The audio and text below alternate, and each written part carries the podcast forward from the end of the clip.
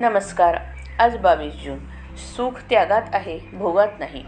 अमुक हवे असे वाटले आणि ते मिळाले नाही म्हणजे दुःख होते. अमुक हवे असे वाटूच नाहीये. परमात्मा ठेवील त्यात समाधान मानावे याचेच नाव वैराग्य. आपण विषयात बुडतो आहे आणि पुन्हा विषयाचीच कास धरली तर आपण अधिकाधिक नाही का बुडणार? विषयाची आस धरणे म्हणजे त्याचे दास होण्यासारखेच आहे. मनुष्य सुखाकरता द धडपड करतो. आणि अंती दुःखमय अशा विषयाची आशा करतो. सुख त्यागात आहे भोगात नाही हे पुष्कळांना पटत नाही. परिसला लोखंड लागले म्हणजे त्याचे सोने होते. पण रुपया रुपयाचेच का काही सोने होत नाही. तसेच आपण दिनाहून दिन म्हणजे अभिमानरहित झाले पाहिजे. आणि असे झाले म्हणजेच आत- परमात्म्याला अनन्य शरण जाता येईल. हे व्हायला आप त्याची कृपाच पाहिजे. आणि ती नित्य भाकावी. एखाद्या गोष्टीने आपले मन अस्वस्थ होते ते का बरे? त्या गोष्टीला आपण सत्यत्व देतो म्हणून. हा सर्व खेळ आहे हे मिथ्या आहे असे जाणून ज्याप्रमाणे नट नाटकातील आपली भूमिका एक अगदी खऱ्यासारखी करतो त्याप्रमाणे व्यवहार करावा.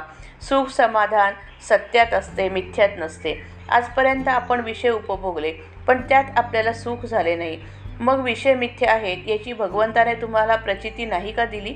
तरीसुद्धा तुम्ही या विषयातच प्रपंच कसा सुधारेल असे मला विचारता. याला काय म्हणावे? जे दुःखमयच आहे त्यात सुख कुठून मिळणार?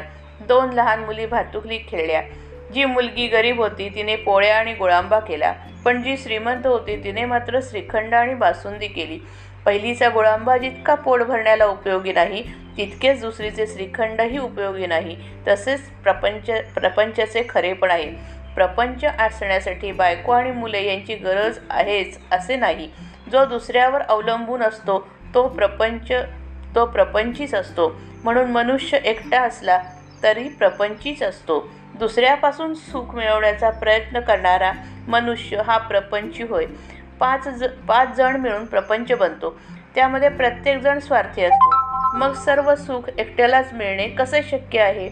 प्रपंचामध्ये अनेक वस्तू आहेत पण भगवंताजवळ एकच वस्तू आहे. प्रपंचामध्ये कितीही वस्तू आणल्या तरी त्या पुऱ्या पडत नाहीत.